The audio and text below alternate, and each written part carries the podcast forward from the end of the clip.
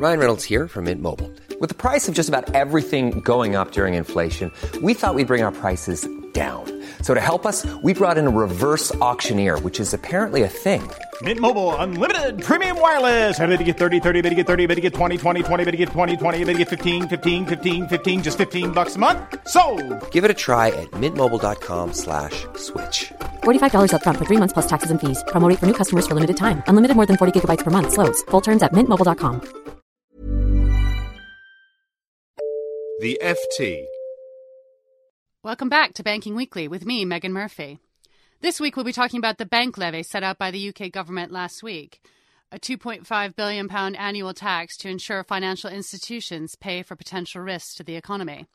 We'll be looking at banks' reaction to the tax and some of the potential issues the government has yet to address. We'll then hear from Simon Bailey, Director of Payments and Transaction Banking at consultancy company Logica, about regulations and some of the lessons learned or not learned since two thousand eight.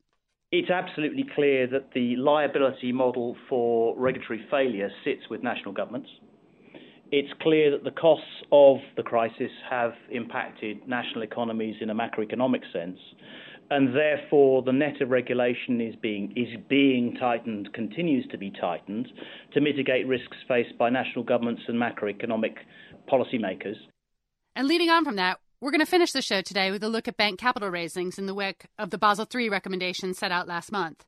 We're reporting this morning that Italy's biggest banks are planning to slash dividends rather than raise capital. And we'll look at how other European banks are supposed to approach the issue.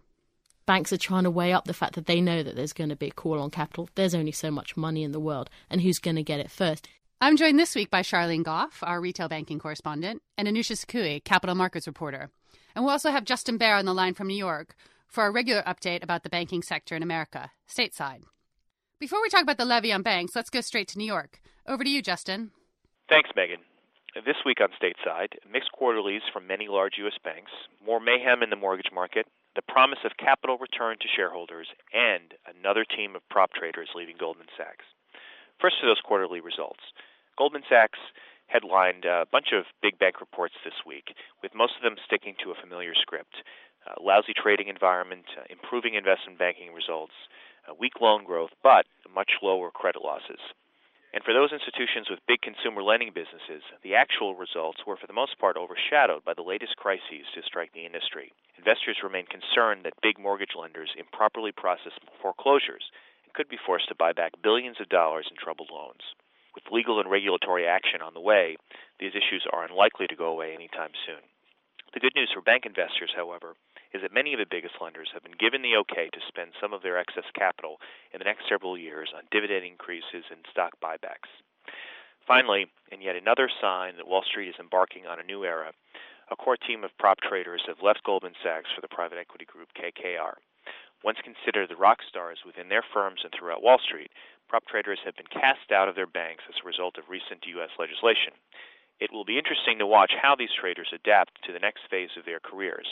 It's, of course, important to remember the many Wall Street exiles who have gone on to even bigger second acts.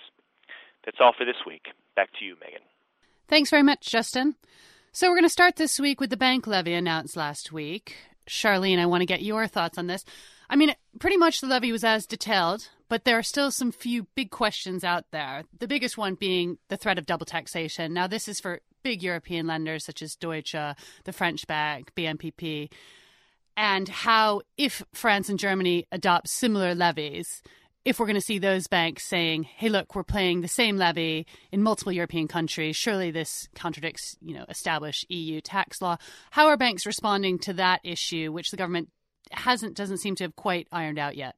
I think some of the banks were hoping for a bit more clarification on this issue, and this remains definitely the biggest kind of uncertainty to come out of the levy. I mean, the, this has really come as a result of the U K sort of going ahead with the levy before any of its sort of international peers.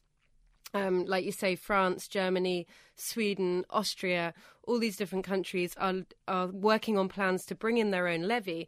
But because the U K has put it out there first and said it's not just going to be for U K banks, uh, it's going to be for foreign banks with operations in, in Britain, the difficulty is that should France, Germany introduce their own levy, banks could get taxed in the U K and in their home market on effectively the same businesses. So it could be quite a, a big burden on banks. Um, the U K government remained largely silent on how it proposes to kind of sort this issue out. Uh, we are hoping for a bit of more information before the end of the year, but it seems like quite a tall order to get this really clarified before the levy kicks in in January.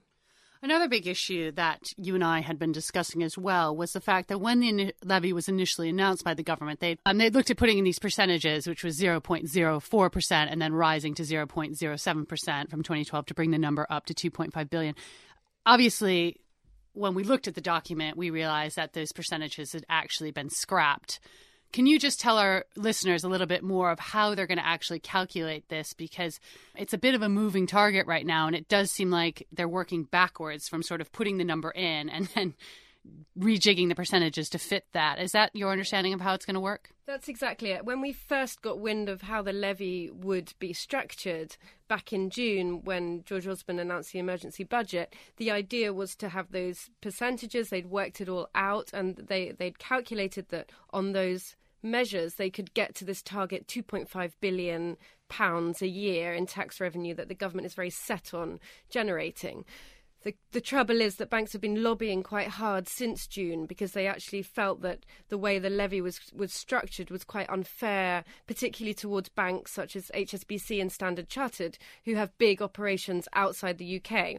There were various nuances in there that meant that they would actually be hit harder than the more domestic-focused banks. So because of the, some of the more sort of technical changes in the way the levy is structured, um, and some exclusions, it meant that on the on the on the original basis, the government would fall short of that two point five billion pounds. It wasn't willing to do that. It's very set on generating that amount. It wants to generate more than the Labour government did from its bonus payroll tax. So rather than than uh, alter that, it said, OK, we're going to change the percentages. So basically what this means is that the banks that are paying are going to have to pay probably slightly more. Well, that's a helpful clarification of that issue, which we will see how that actually does turn out, because I, I've spoken to some people who aren't so sure they're they actually are going to be able to get to the two point five billion. Let's move on to regulation. Earlier today, I spoke to Simon Bailey, Director of Payments and Transaction Banking at the consultancy company Logica. I started off by asking him what lessons he thinks people have taken out of the crisis and whether or not we're seeing those lessons being reflected in the forms of regulation that are now being introduced. It's absolutely clear that the liability model for regulatory failure sits with national governments. It's clear that the costs of the crisis have impacted national economies in a macroeconomic sense. And therefore, the net of regulation is being is being tightened, continues to be tightened, to mitigate risks faced by national governments and macroeconomic policymakers that result from the key role financial services plays in enabling the flow of capital around the world, both in support of commercial and indeed capital allocation processes. You mentioned that point about macroeconomic and national risk. We've seen recently the tone, particularly here in the U K, but reflected internationally as well, various different senior figures saying, look, it's time to sort of realize that it wasn't only senior management at banks that made serious mistakes which led to the crisis, but also we had a wholesale regulatory failure. Um, we need to sort of spread the blame. We need to get this fixed and we need to move forward. How do you see that impacting various different proposals that have been put forward? I mean, do you see us now turning the corner onto a regulatory focus as opposed to sort of a banking focus? I think the answer to that is yes, but the process by which regulatory enactment and enforcement occurs is clearly ultimately by region and or country entities. It is always a nuanced area. Certain regions clearly do not believe the crisis of two thousand eight was one that much affected them. Clearly in the U S, the U K, to an extent Europe, there is a different feeling, and regulatory behaviour will reflect those macroeconomic drivers and indeed political sensitivities within those particular geographical regions.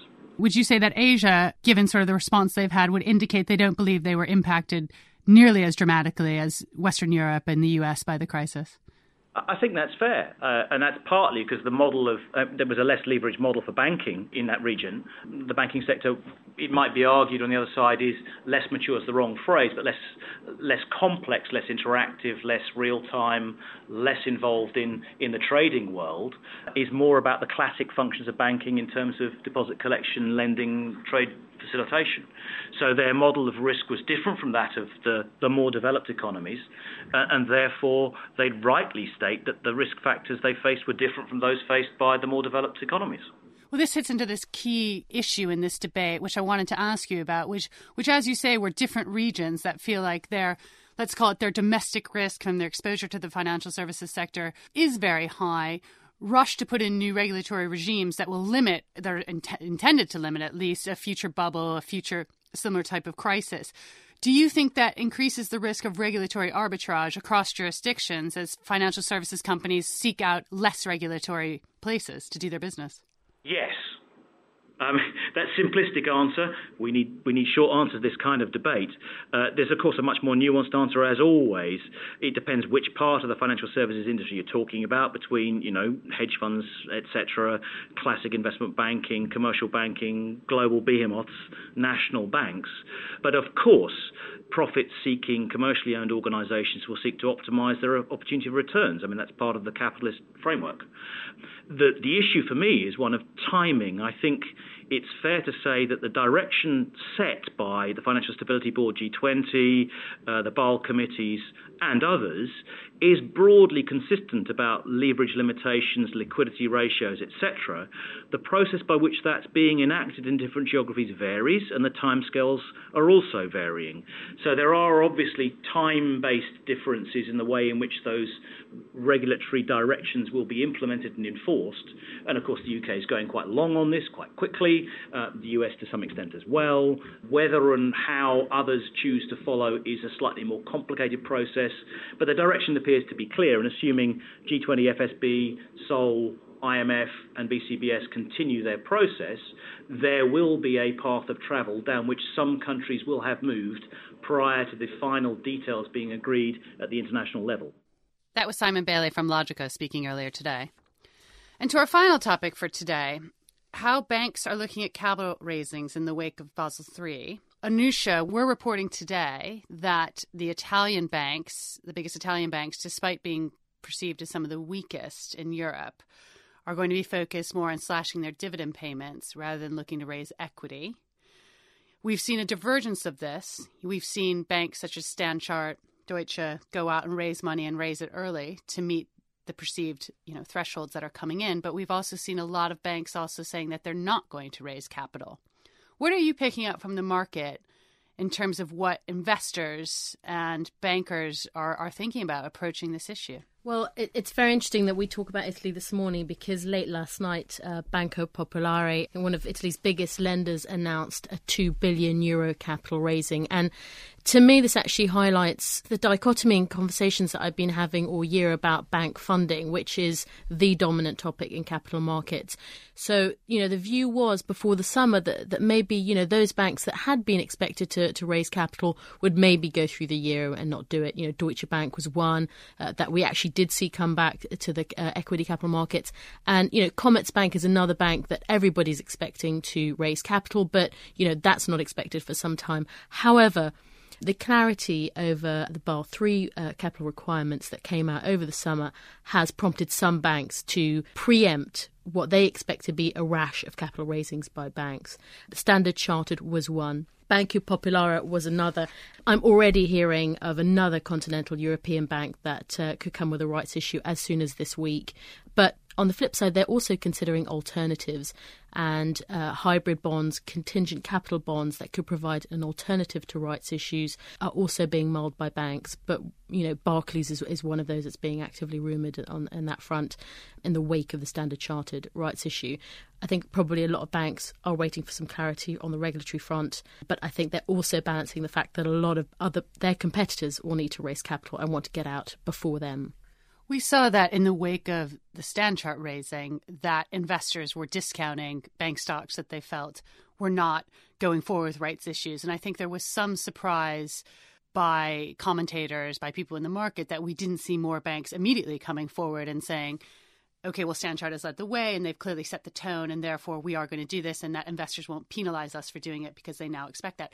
It hasn't exactly worked out like that. Can you sort of tell me a little bit of why you think that hasn't happened. Well, banks don't, you know, no company wants to raise equity necessarily. No one wants to do a rights issue. But the question is now, whilst the regulators are starting to impose that market discipline, if you like, in terms of how much capital you need, a move by Standard Chartered in the U K raises into question the capital uh, strength of other banks. And then the question comes, does the market itself, you know, shareholders start to penalise banks that have less capital? And that actually, it's almost becoming a self-fulfilling thing that Standard Chartered comes out, Banco Popolare comes out, and that prompts other banks to have to come out and do rights issues. Charlene, what are you picking up from what people are saying right now on this issue, which is clearly the hot topic? Well, I think what's really interesting is, is it is becoming a more competitive thing. I mean, at the end of the day, there's no massive rush to get this capital in there. The regulatory requirements are there, but they come in very gradually. They're not coming in for a number of years. When Standard Chartered moved, there was some feeling in the market of, of surprise. You know, why is it doing this now? We don't even know exactly what the final capital requirements are going to be. So other banks are saying, look, we are not in any rush. You know, we, we have good capital levels. We may do something in the future, but they are steering away from the fact that they are going to rush out rights issues now. I mean, particularly with Barclays, where there is going to be a big management change at the beginning of next year. Do they want to do it now? Do they want to wait until the new chief executive, Bob Diamond, is in place? There's also a few questions over what exact what exactly qualifies. So there's been some rumours that Barclays may not do a straightforward rights issue, but may do a, a bond issue, these sort of contingent capital. It's a bond that uh, the rumour goes, you know, that from investors that, that that part of the bond would be written down if its if its capital ratio fell below a certain level. Yeah, but there are still some questions over whether this kind of instrument would qualify as tier one, the highest form of capital, which is what banks need to build. So I think maybe they're waiting for a bit more guidance on that from the regulators before they would go ahead with a raising like that. I mean, just on the final point on this, just is just. The two we've seen, the two biggest one we've seen, Standard Chartered and Deutsche, were both quirky in the sense that with Standard Chartered, there was this rumor circulating that maybe it had to do with them building a war chest for acquisitions. And then with Deutsche, obviously, it was the Postbank acquisition yeah. where they topped up on top of what they needed for that. So we have we have seen two, and I think people do expect this wave coming. I think Anousha is, is completely right. Well, there's Populara and, there's, and, and there's National yeah. Bank of Greece as well. Absolutely. It's coming. It just... It's just interesting to me, I think, that it does seem a bit more stop-start than you would have expected. You would have expected banks would actually take the the sort of freedom they got when Standard Chartered went through and Deutsche went through to sort of say, OK, we're doing it now as well. I think it's a balancing act. Mm. I think, you know, as a bank, you have to be careful because confidence is coming back. And I think the worst thing would be for, you know, yeah, banks aren't under huge pressure. That's the whole point of, of staggering the, reg, you know, the, the the reform, and you know, sort of for banks to suddenly, you know, be under pressure and rush out and do rights issues. And you know, what if some of them were unsuccessful? You know, that could dent confidence again. But I think banks are trying to weigh up the fact that they know that there's going to be a call on capital. There's only so much money in the world, and who's going to get it first? And what you're going to see in each country probably is the you know, maybe not the biggest, you know, strong, you know, banks, but, you know, market leaders taking advantage of their distance from the pack to build on their capital base and use it probably to pin down their equity story, which was something that people talked around around Deutsche Bank, that maybe banks would use capital raisings to to um, as as a new base to flesh out a new story for them. Well, that's a fascinating discussion today. Um, that's all we have. All that's left to do is to thank Charlene and Anousha for being with us today. And, of course, our guests, Simon Bailey from Logica and Justin Baer in New York. And to thank you for listening. Banking Weekly is produced by L J Filotrani. Till next week. Goodbye. For more downloads, go to ft.com forward slash podcasts. Hey, it's Paige DeSorbo from Giggly Squad. High quality fashion without the price tag. Say hello to Quince.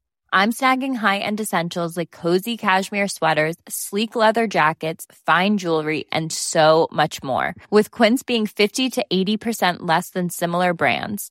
And they partner with factories that prioritize safe, ethical, and responsible manufacturing. I love that. Luxury quality within reach. Go to quince.com slash style to get free shipping and three sixty-five day returns on your next order. Quince.com slash style. When you need mealtime inspiration, it's worth shopping Kroger, where you'll find over thirty thousand mouthwatering choices that excite your inner foodie. And no matter what tasty choice you make, you'll enjoy our everyday low prices, plus extra ways to save, like digital coupons worth over six hundred dollars each week. You can also save up to one dollar off per gallon at the pump with fuel points. More savings and more inspiring flavors make shopping Kroger worth it every time. Kroger, fresh for everyone. Fuel restrictions apply.